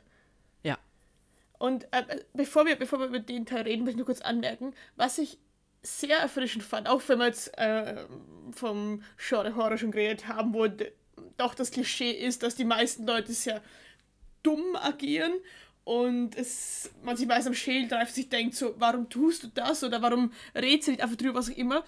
Ich fand es sehr, sehr erfrischend, ähm, dass er auch, also klar, am Anfang ist diese ganze Beziehung zu Martin äh, ein bisschen hält geheim von seiner Familie. Aber ich finde es sehr, sehr erfrischend, dass er, zum Beispiel seine Frau nicht über Umwege, weil es gibt ja auch so Anleihen, dass, dass ihn der Martin dann ähm, im Krankenhaus besucht und er halt irgendwie seinen Kollegen anlügt, wer der Typ ist und so. Und ich finde es sehr erfrischend, dass seine Frau nicht auf irgendwelche Umwege oder von jemandem anders erfährt, dass er sich mit diesem Martin trifft, sondern dass er ihr das einfach erzählt. Und das fand ich sehr erfrischend, das mal zu sehen, dass die Leute, dass sie miteinander kommunizieren können und dass da auch wie also dass da auch normal darauf reagiert wird, dass nicht alles irgendwie geheim gehalten wird und dann ein Riesendrama ist, wenn Sachen enthüllt werden. Ja, ich, der macht das ja auch sehr direkt. Also genau, ja. wenn er, wenn er sowas auch dann, die, die, diese Wendung, er macht da ja auch dann kein großes Geheimnis auf, okay, was geschieht jetzt hier mit äh, genau, genau, der Familie ja. oder so, sondern er setzt da halt die, seine zwei Figuren gegenüber und der eine formuliert klar und deutlich aus, was passieren wird und wie es dann auch kommt. Also. Genau, und auch, dass, dass, er das von seiner Frau nicht geheim hält, sondern dass die von Anfang an, dass er halt erzählt, was los ist. Und dass das nicht irgendwie, dass er das irgendwie für sich behält und dann, wie gesagt, die anderen irgendwie anders draufkommen oder durch Umwege das erfahren, sondern dass er wirklich, dass sie alle klar miteinander kommunizieren. Auf welche Art und Weise sei es dahingestellt, aber dass sie klar miteinander kommunizieren und klar sagen, was Sache ist. Hm. Und weil du sie gerade angesprochen hast, ich bin jetzt nicht der größte Nicole Kidman-Fan. aber hier hat es mir äh, gut gefallen. Also, ich fand generell alle Schauspielerinnen ja, und Schauspieler. Also sowieso. Können wir kurz, wir, wir reden kurz über die Schauspieler, äh, weil da habe ich ja. auch noch ein, zwei Punkte zu. Ähm, äh, also Nicole Kidman, so, das, das, das war eigentlich alles, was ich zu ihr zu sagen habe. Ja. Aber also Colin Farrell, ich finde es krass, wie er in dem Film, äh, warte, wann kam der raus? 2017, wie er vor ja. fünf Jahren einfach gefühlt 20 Jahre älter aussieht wie in Banshees of Inisherin. Ja, ja, das ist, das ist echt, das ist, das habe ich mir auch gedacht. Der schaut dort wirklich älter, also, weil in Banshees auch, also, vielleicht ist es auch die Art, wie er spielt dort, weil das ja, ja. doch eher der Trottel dann und dieses Unbeholfene, da ja, ist er wirklich der Macher und der sagt, aber. mit dem Bart. Ja. ja. genau, mit dem Bart und alles. Und er schaut wirklich, er schaut dort, er schaut in Killing Secretary, schaut um einiges älter aus, als er jetzt in Benches ausschaut. Da stimme ich dir vollkommen zu. Ja, ja. Ähm, ja, und dann natürlich Barry, Barry Keoghan. Man, man, hasst ihn so sehr. Und das ist. Das aber das ist, ist also, ja auch was, also dieser Film scheut sich ja auch davor, äh, wieder, wieder zu sagen, das sind nur, das sind die ein, das sind die eindeutig Bösen oder das hier ist der gruselige Dämon oder der ist besessen oder irgendwas. Sondern Colin Farrells Charakter ist auch kein Ja, genau, absolut. Kein Saint, ja. Ich fand gerne die Schauspielleistung also 1A, das war, jeder hat gewusst, was er zu tun hat und es war einfach nur unangenehm. Das Ein Strudel, der immer tiefer und immer weiter nach unten führt und es ist immer, es, es schnürt wirklich den Atem richtig zu. Ja. Und du, du sitzt und denkst dir, es muss doch einen Ausweg geben oder so, aber je weiter der Film voranschreitet, desto mehr checkst du, nein, diesen Ausweg gibt es nicht. Da ist wieder das Direkte und, und du sagst, nö, es. Genau. Und, und, und dann gibt es diese Szene, wo eben Steven mit seiner Frau Anna äh, in einem Bett liegt und sie halt beinhart sagt, ja, das Logische wäre es, eins unserer Kinder umzubringen. Weil wir können noch eins machen. Und du liegst, es, du denkst es so, okay. Es, Also, ich meine, ja, aber was? Also, es ist einfach nur, es ist krass. und ja, und ich eher so, ich habe mir eine Frage gestellt, Ja. bevor wir auf das Ende zu sprechen kommen, weil ich habe äh, definitiv Redebedarf.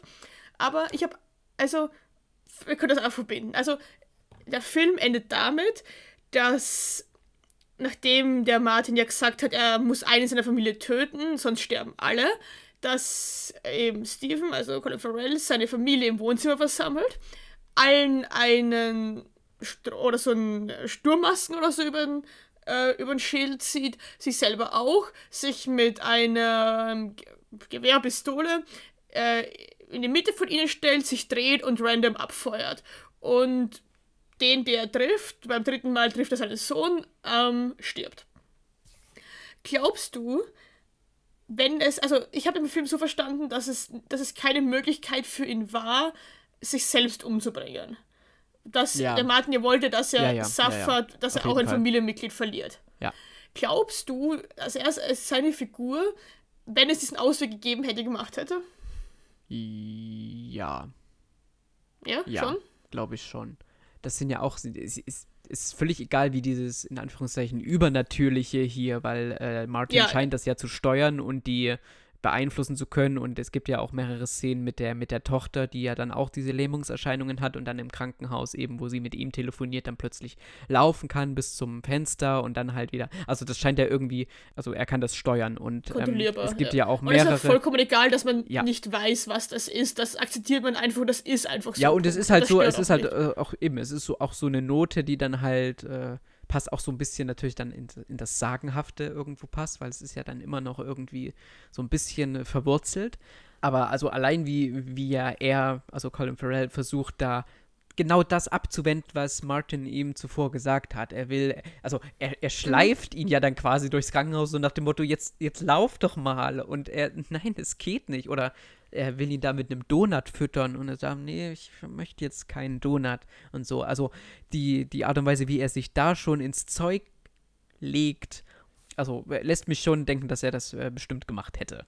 Ja, das, das glaube ich nämlich auch. Also auch wie er sich um seine Kinder und so doch kümmert. Das, das habe ich nämlich auch gedacht, dass bei, bei allem, was man so sieht, wie schwierig der auch ist und auch mit seiner ganzen Vergangenheit und so, aber ich glaube, das fand ich das Interessante im Charakter auch, dass er halt, wenn es gegangen wäre, doch den Ausweg genommen hätte, dass er sich vielleicht selber umbringt, aber dass es halt einfach keine Möglichkeit war.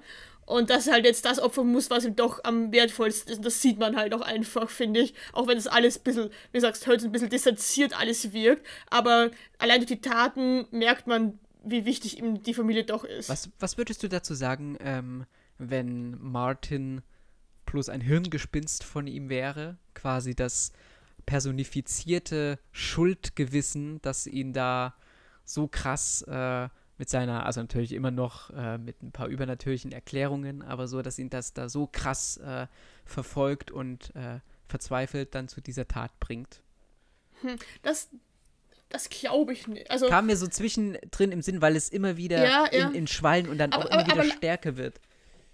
Ja, aber allein diese Aussagen, also er hat ja, also die eine Aussage, die hängen geblieben ist, ist, dass ein, also dass er halt sagt, ja, ein Chirurg ist nie daran schuld, ähm, wenn der Patient stirbt, ist es immer der Anästhesist.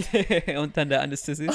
und der Anästhesist sagt genau das Gleiche, nur dass er sagt, es ist immer der Chirurg schuld und nicht der, nicht der Anästhesist.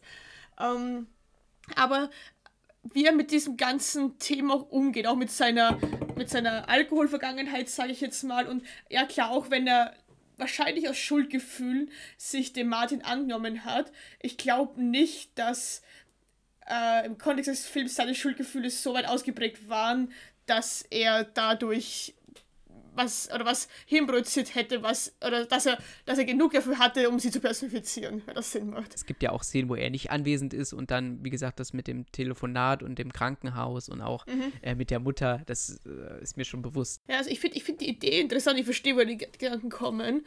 es ist ja ein Film mit vielen verschiedenen Interpretationsmöglichkeiten. Ja. Ich habe mir auch aufgeschrieben, also ich wusste nicht, dass das auf einer griechischen Sage oder, was, oder Geschichte halt beruht. Das habe ich aus dem Nachhinein dann gelesen. Ich habe mir auch während des Films aufgeschrieben. Ich kann genau zitieren, was ich geschrieben habe, weil ich das ist, glaube ich, besser als was ich rezitieren kann. ähm, ich habe geschrieben, vielleicht hat das auch irgendwelche religiösen Anleihen, die ich nicht verstehe. weil das alles mit diesem, eben wie du schon sagst, mit, diesem, mit dieser Schuld auch und in der, keine Ahnung, also jetzt auch in der Bibel werden ja auch dauernd irgendwelche Leute für gewisse Sachen geopfert oder was weiß ich, keine Ahnung. Und dass es da irgendwelche Geschichten oder äh, Analogien, was auch immer gibt, die da äh, mitspielen, dass es alles die griechische Sage ist, macht natürlich auch Sinn, aber das schlägt eine gleiche Kerbe, wie ich mir auch gedacht habe. Halt. ich hatte es lange mehr und ich hatte letztes Mal äh, ja gesagt, ähm, Kreuzweg war einer der unangenehmsten Filme, die ich seit langer Zeit gesehen habe. Ja. Das ist es auch immer noch. Aber der hier war auch richtig unangenehm. Auf eine komplett andere Art und Weise, weil das ja schon, wie gesagt, das mit diesen, mit, mit übernatürlichen Aspekten oder so, das ist ja nochmal eine andere Spur als jetzt Kreuzweg, mhm. wo es ja, was theoretisch ja so in der Form oder der Art und Weise stattfinden könnte. Und das hier war aber auch wirklich so unangenehm und da, und das ist jetzt das Letzte, was ich hier nochmal anfügen möchte, ist auch wirklich, also diese ganze Inszenierungsweise, sie schnürt diesen, die, diese Spannung so gekonnt. Es gibt eine Szene, die äh, so ein Top-Down-Shot, ich glaube in dem Krankenhaus, wo der Sohn und die Mutter unterwegs sind und da die Lähmungserscheinungen gerade wieder ausgesetzt haben und dann fahren die da die Rolltreppe runter. Und am Ende der Rolltreppe setzen diese Lähmungserscheinungen dann wieder ein und der bricht zusammen. Mhm. Und dann hämmert dieser Soundtrack da drüber ja, ja. und der sticht so drauf ein. Ja, absolut. Ja, also unangenehme Filme, darauf muss man sich einlassen. Es wird, es ist kein erfreuliches Schauerlebnis, aber absolut wert. Ja. Gut, wie kommen wir da wieder raus, Paul? Ja, so richtig sicher bin ich mir da auch nicht. Ich schau mal kurz, was haben wir denn als nächstes noch so auf dem Plan stehen? Ach, wir, wir machen mal mit, mit was Kurzem weiter. Wenn wir beim Thema dysfunktionale Familien sind. Gut, one, ja. Ähm, es kamen äh, auch Kurzfilme, unter anderem Orangenschalen von Jane Campion. Also der Regisseurin. Ein wunderschöner deutscher Typ. Im Original heißt er ja Peel. Mhm. Und ich habe erst gedacht, Peel, ist das, ist das irgendeine eine Doku über Jordan Peel? was, was, hat das damit aus? Aber nein, es ist Orangenschalen, äh, der Kurzfilm von äh, der Regisseurin, von der wir hier schon Sweetie besprochen hatten. Oh. Ja. Oh. Und oh. ja, auch da, okay. siehst du, siehst du da, das ist auch eigentlich, also kurz, ja, äh, Kathi, du, du bist äh, heute unsere Synopsen-Queen. Möchtest du ja, ja, ja. kurz? Ähm, ja, okay. Also Vater, Tante, Kind fahren im Auto. Das Kind spielt mit einer Orange, fängt zum Schälen an, wirft die Schale aus dem Auto und der Vater hält an und sagt, äh, er muss die Schalen aufsammeln, sonst fahren sie nicht weiter und die Tante ist hart genervt. ja, jetzt, jetzt geht neun Minuten äh, und ja, also, also die Familie eskaliert halt einfach ein bisschen. Und das ist auch lustig, ja. weil, also Sweetie, wenn wir uns zurückerinnern, war ja auch ähnlich. Also da hat ja auch nichts so richtig funktioniert in der Familie. Das stimmt, ja, das ist nett gesagt. Also, du hast heute noch so gemeint, ja, wenn du noch neun Minuten hast, schau dir noch gar. Und ich war so, ja, okay, die neun Minuten habe ich, mache ich noch gar. Und dann sitzt du da und am Anfang fahren sie mit in diesem Auto und, und dann fängt er an, diese Orangenschalen rauszuwerfen und dann schickt der Vater den aufräumen und dann ist die Tante auf einmal mega angepisst, weil sie um fünf unbedingt zu Hause sein will und der Sohn tut nicht weiter und dann muss der Vater seinen Sohn suchen gehen. Am Ende starren alle wieder in die Ferne. Zwischendurch springt mal einer aufs Autodach. Ja, genau. Und ich, ich muss auch sagen, ich habe jetzt nicht mehr so viel in Erinnerung. Bei mir ist es jetzt schon ein paar Tage her. Aber ach, mein Gott, neun Minuten äh, und dann noch von so einer äh, großen Regisseurin, da kann man mal reinschauen, ja, also man, wenn man man macht nichts falsch mit dem. Es ist ein interessantes Familienporträt. So ein, so ein schöner so ein kurzer ähm, Ausschnitt, so eine Slice of Life. Genau, so eine Momentaufnahme eben von dem. Genau. Und ja, ich weiß nicht, also jeder, der so seine Familie hat, kennt vielleicht solche Autofahrten, wo man so am liebsten mal, also meistens staut sich das ja dann so ein bisschen auf oder man frisst das dann so in sich rein oder allgemein muss ja keine Autofahrt sein, aber in so Familiensituationen und ja, in dem Film gibt es halt dann so, so, ein, so, ein, so einen kleinen Ausbruch davon. Ja, das ist nett gesagt. ja, perfekt. Äh, dann hast du noch einen Film gesehen, einen Kurzfilm. Ja. Ähm, ich werde den noch nicht aussprechen können. Die Potemkinists, warte mal. Ja, also ich habe gesehen, ja, der, der Potemkinist, ein rumänischer Kurzfilm über einen, weiß nicht, Bildhauer oder, oder ich, aber für den Typen, der ein Denkmal bauen möchte für die Besatzung des Panzerkreuzers Potemnik, der 1905 Asyl in Rumänien angesucht hat, eben von, äh, von der Russ also ein russisches Schiff, weil die Matrosen dort halt eben gegen den Zar rebelliert haben und ihnen halt bei der Rückkehr nach Russland Todesstrafe gedroht hätten, dann in Rumänien ähm, Asyl angesucht haben und um dort halt aufgenommen zu werden.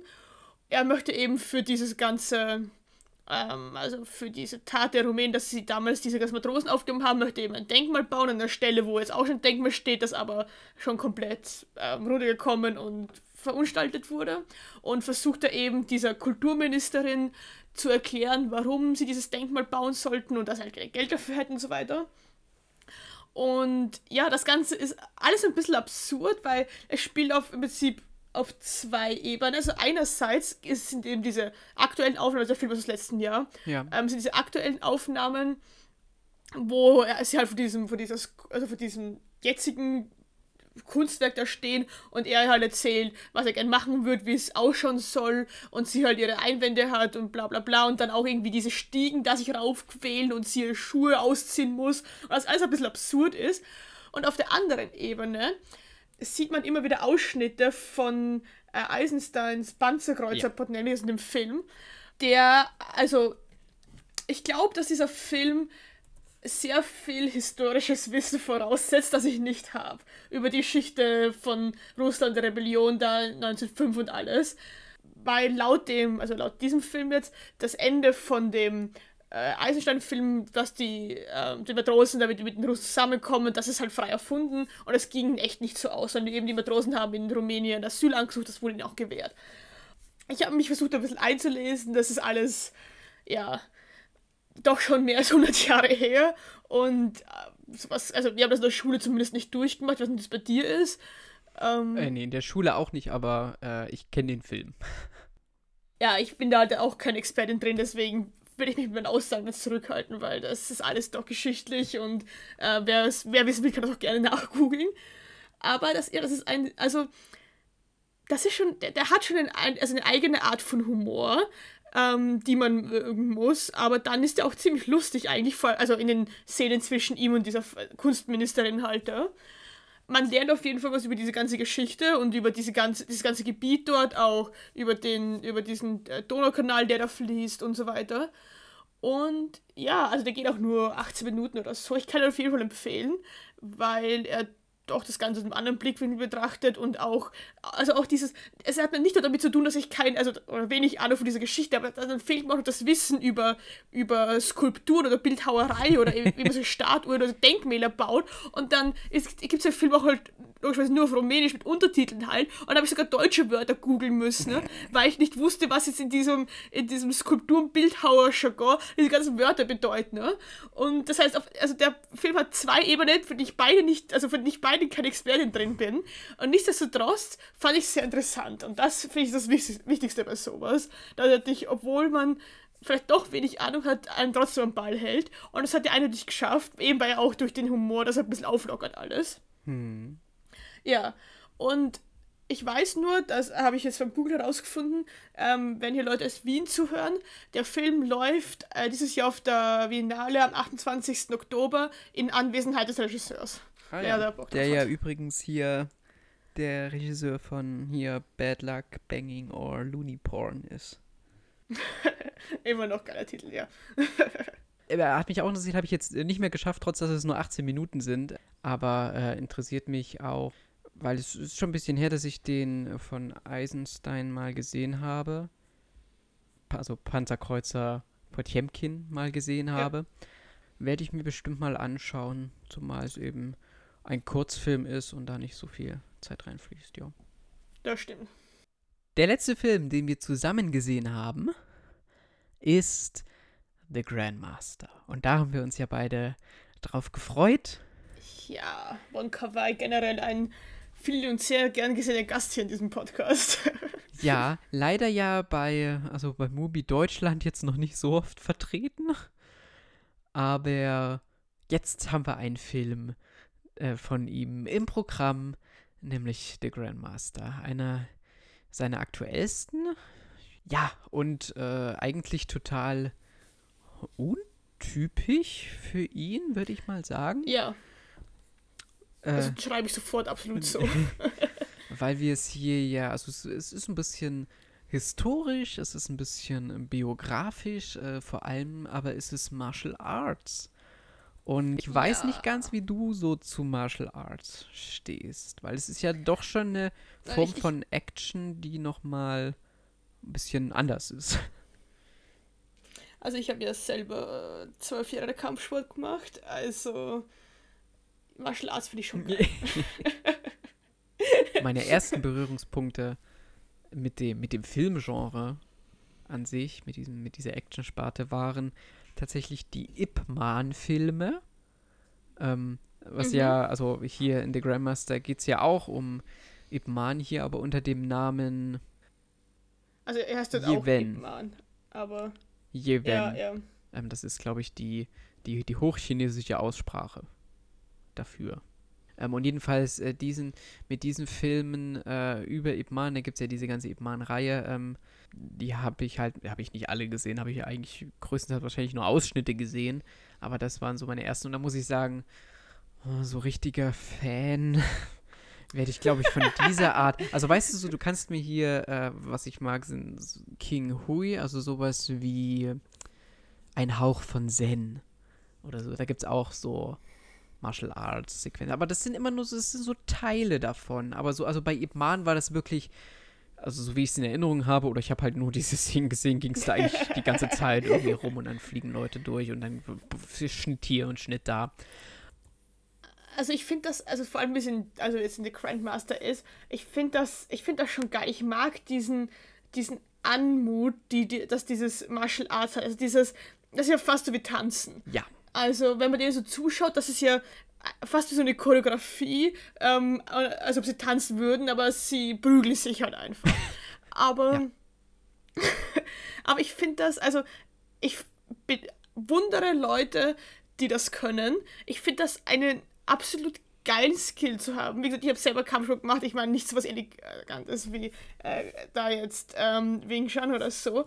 Aber ich finde das, ich das absolut, ich finde das geil, wenn Leute sowas können. Ich finde das absolut faszinierend und ich finde das, es schaut auch einfach geil aus, wenn sich da Leute halt durch irgendwelche Wände treten oder halt irgendwelche Stiegen oder Stiegengeländer, weiß ich nicht, stoßen, boxen, kicken und das ist so ähnlich wie bei Kill Bill. Und dann haben diese ganzen, diese ganzen Dinge auch immer noch so geile Namen. So, da gibt es die, die Technik der 64 Hände und dann in Kill Bill gibt es ja die Five Finger Herz Akupunkturtechnik oder wie das heißt und diese, dieses ganze also die, diese ganze Lore, die es darum gibt, dieses ganze Weitergeben von Generation zu Generation, dieses ganze Wissen, diese, dieses ganze ähm, Schüler-Meister-Ding, was dahinter steht, das fasziniert mich schon ein bisschen. Also ich glaube auch, also vor allen Dingen für LiebhaberInnen äh, der Kampfkunst, überhaupt von Kampfkunst, ist das sicherlich schon ein definitives äh, Must-See. Also ich fand den jetzt auch tatsächlich besser als die Ip Man-Filme, die ich bisher gesehen habe, auch wenn es Ja, wie gesagt, also von dem Regisseur war ich ja bisher, oder also Fallen Angels äh, finde ich ganz, ganz großartig von Kawai. Ähm, oder King Express. Ähm, oder auch hier Happy Together.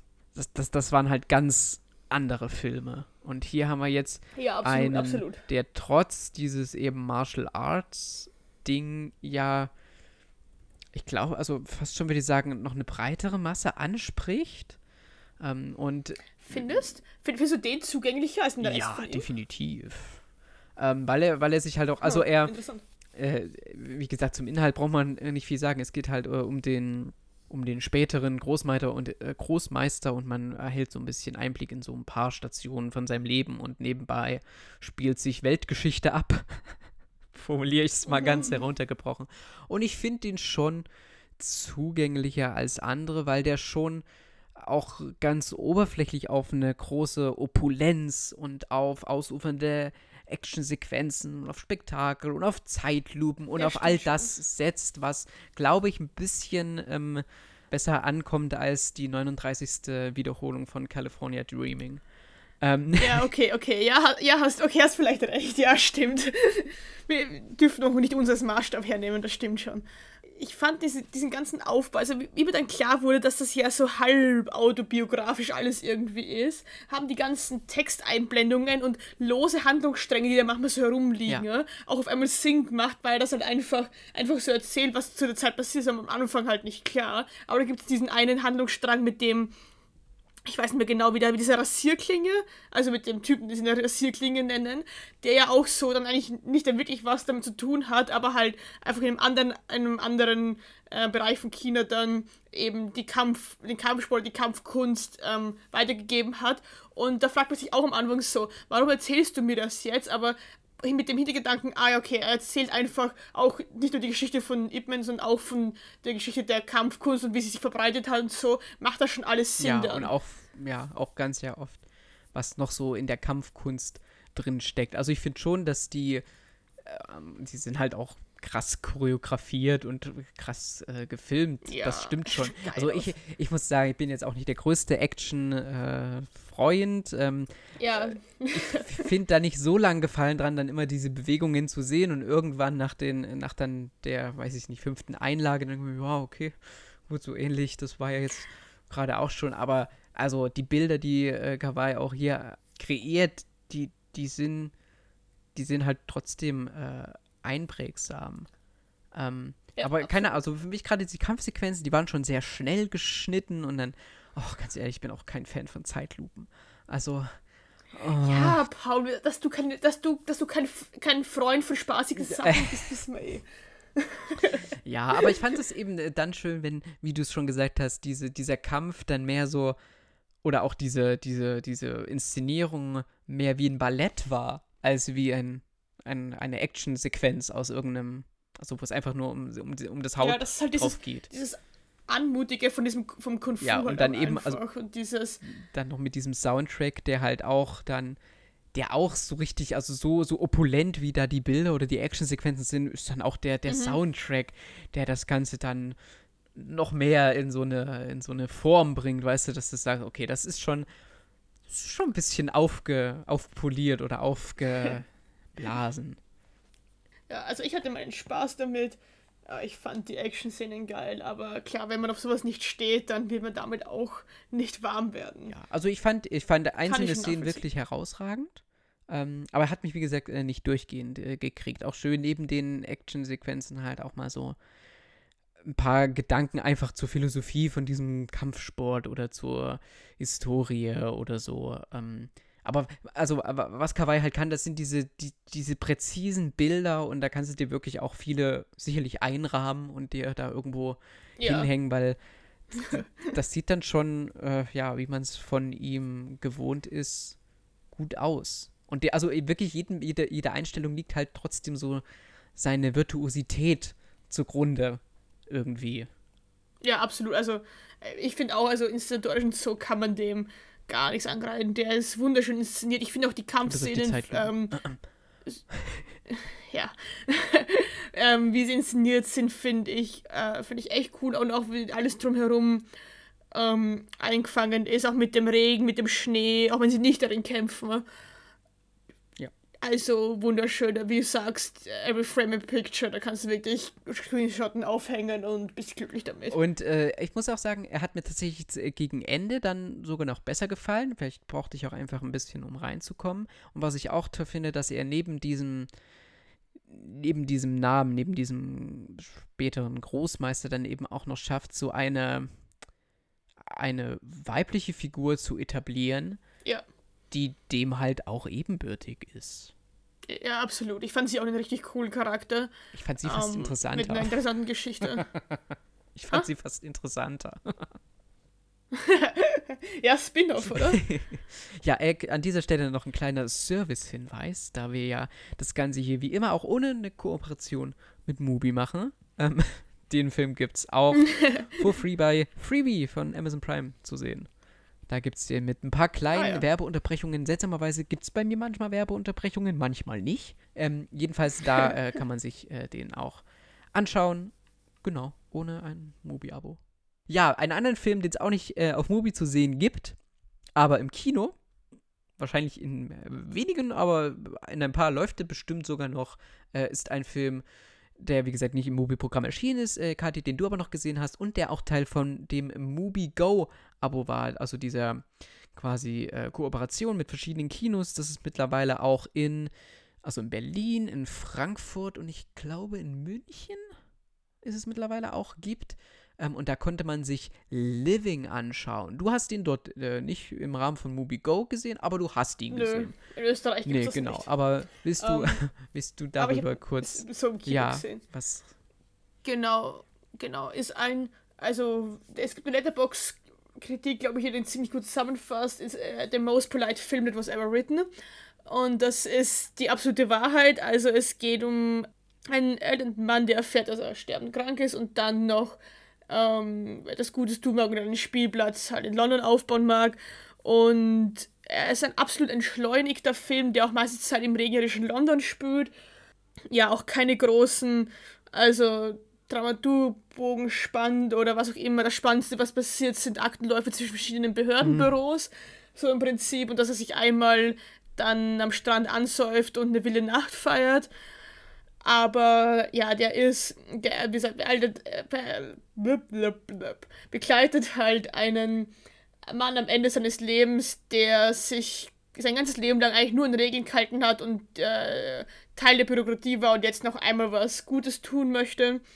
Und wer mehr darüber wissen möchte, ich habe den mit der Schlogger beim Telestammtisch besprochen.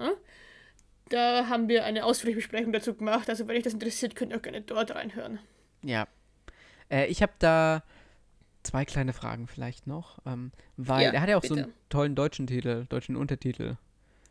Einmal richtig genau, leben, und ja. es gibt ja diesen, ähm, das Ganze, weil es ja quasi ein Remake ist ähm, von äh, dem Film, der in Ja, keine Ahnung, habe ich nicht äh, gesehen. Nee, aber ich frage dich tro trotzdem was dazu. Ähm, Nein, ein Film, der äh, von Akira Kurosawa, Ja, also dem Regisseur von hier Sieben Samurai und so weiter. Der hat Ja. einen Film, der ist Ikiru und der heißt halt im Deutschen auch Einmal wirklich leben. Und äh, es ist basically dieselbe Handlung. Ähm, äh, äh, erste Frage, Ja, gibt es eine Schaukelszene? ja, Okay, gut. Schneit's da oder regnet's da auch nur? Äh, ich glaube ja. Ja, gut, weil das ist also, glaube ich, eine der ikonischsten Szenen, wie, äh, wie äh, der, der Hauptdarsteller in äh, Kurosawas Ikiru da auf der Schaukel äh, sitzt, auf diesem einsamen Spielplatz und dann beginnt es so langsam zu schneien. Das ist auf jeden Fall so eines der Bilder. Und dann äh, vielleicht noch zu Strukturen, das ist jetzt so ein bisschen schon Ja. Spoiler. Hangelt sich der Film an seiner Perspektive an oder ist er auch, erzählt er auch was, was danach geschieht? Oder ähm, erzählt er, weitet er Also- dann quasi seinen Blick von dieser einen Hauptfigur auch auf das Drumherum? Ja, am Schluss ganz kurz, Okay. aber doch eigentlich hauptsächlich äh, bleibt der Film auf ihm. Okay, okay, weil das war noch was, äh, was mir bei Ikiru äh, in Erinnerung geblieben ist, dass der Und am Anfang auch Eben, ganz kurz. ja, den- anderen Person, auch, den, auch den. Umgang dann mit so einem Tod da behandelt. Ähm, Ja, genau, genau. Das passiert am Anfang auch so drumherum ein bisschen, aber man größtenteils bleibt man schon auf okay, ja gut. Ja, dann war es wahrscheinlich äh, ein kleiner, äh, wahrscheinlich ein bisschen gro größeren Anteil äh, in der Verfilmung von 1952, der ja auch, der, der geht über zwei Stunden, ich weiß gar nicht, wie lange Living geht. Boah, weiß ich nicht auswendig. Ich guck schnell. Ah, geht, geht 102. ich Also geht, äh, Living geht ja, geht fast Ja. 40 Minuten kürzer. Also, Aber war auch eine, war auch eine schöne Erfahrung. Also ich habe dem im Rahmen von meinem, ich habe so ein Kino-Abo jetzt und im März hatte ich Urlaub und war dann irgendwie am Samstag um 12 oder so im Kino und habe mir eben Living angeschaut und habe den Altersschnitt in diesem Kino hart runtergedrückt, weil wer geht Samstag um 12 ins Kino außer alte Damen und ich. Ähm, aber ja, war, war sehr schön. Ja, ich bin, also ich werde mir den äh, vielleicht auch mal anschauen, wenn er dann irgendwo im Stream erhältlich bin. Ich bin gespannt, wie, wie ich ihn finde mit, äh, in Hinblick auf Ikiru und inwiefern da die Parallelen mich dann vielleicht so ein bisschen rausbringen oder ich mir dann denke, ah, warum das Original ist. Ist doch schon, äh, das, das, Nee, nee, nee, das funktioniert doch auch schon. Warum ist es da eine neue Fassung gibt. Aber äh, keine Ahnung, äh, kann ich jetzt nicht beurteilen, habe ich nicht gesehen. Mal sehen. Puh. Ähm, Sind wir durch mit dem, was wir gesehen haben? ja. Aber hey, Kati, bald haben wir ja den Monat Juni. Ja. Viele neue Filme auf Movie heißt das. ja. Also was kommt, auf den ich mich freue, Paolo, mit dem werden wir auch hoffentlich reden, ist äh, Akira. Hm, da bin ich mir noch, den habe ich. Ein weiterer Ja. Anime-Film. Mhm, den habe ich schon mal gesehen und ich habe ihn nicht. ich auch. Ach du hast sie auch schon gesehen? Okay, ah, na gut, dann muss ich ihn. Ja, ich habe ihn auch schon gesehen. Weil ah, ich war, als ich ihn zum ersten Mal gesehen habe, war ich jetzt nicht so angetan. Aber mal sehen, ob ich da nochmal Lust drauf habe. Ja, gut. Also ich, ich wenn ich wenn ich Zeit habe und ihn schaffe, werde ich auf jeden Fall noch mal schauen, weil ich ich habe ihn erst vor kurzem gesehen, der war oder ist auch noch auf Netflix, weiß nicht auf jeden Fall, war auf auf Netflix.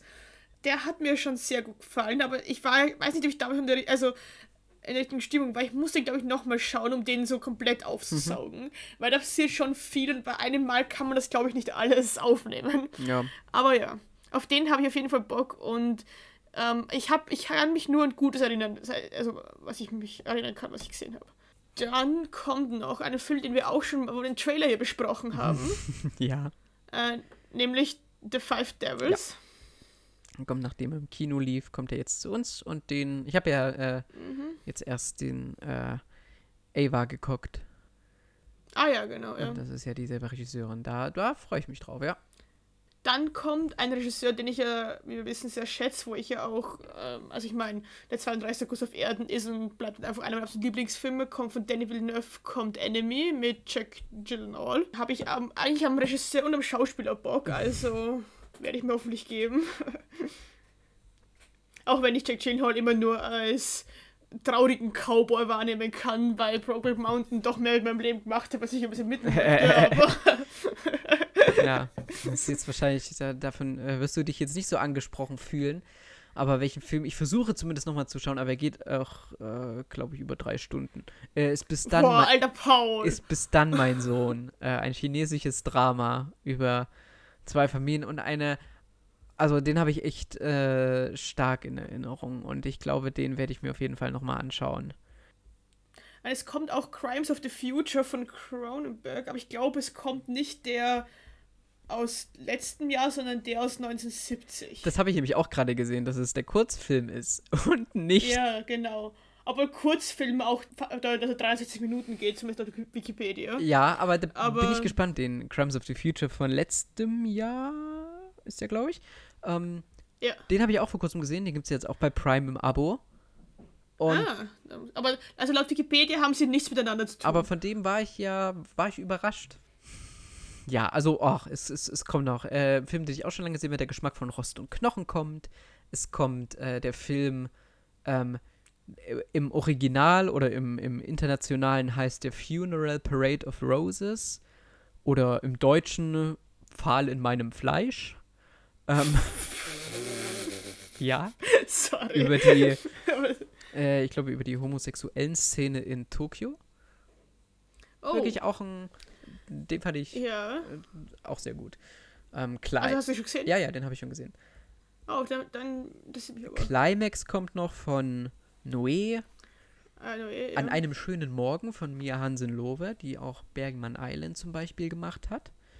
Mhm. Und ja, The Road, dieser Science-Fiction äh, Dystopie-Stoff, den könnte ich auch mal wieder. Aber ja, gut, das sind schon wieder so viele Filme.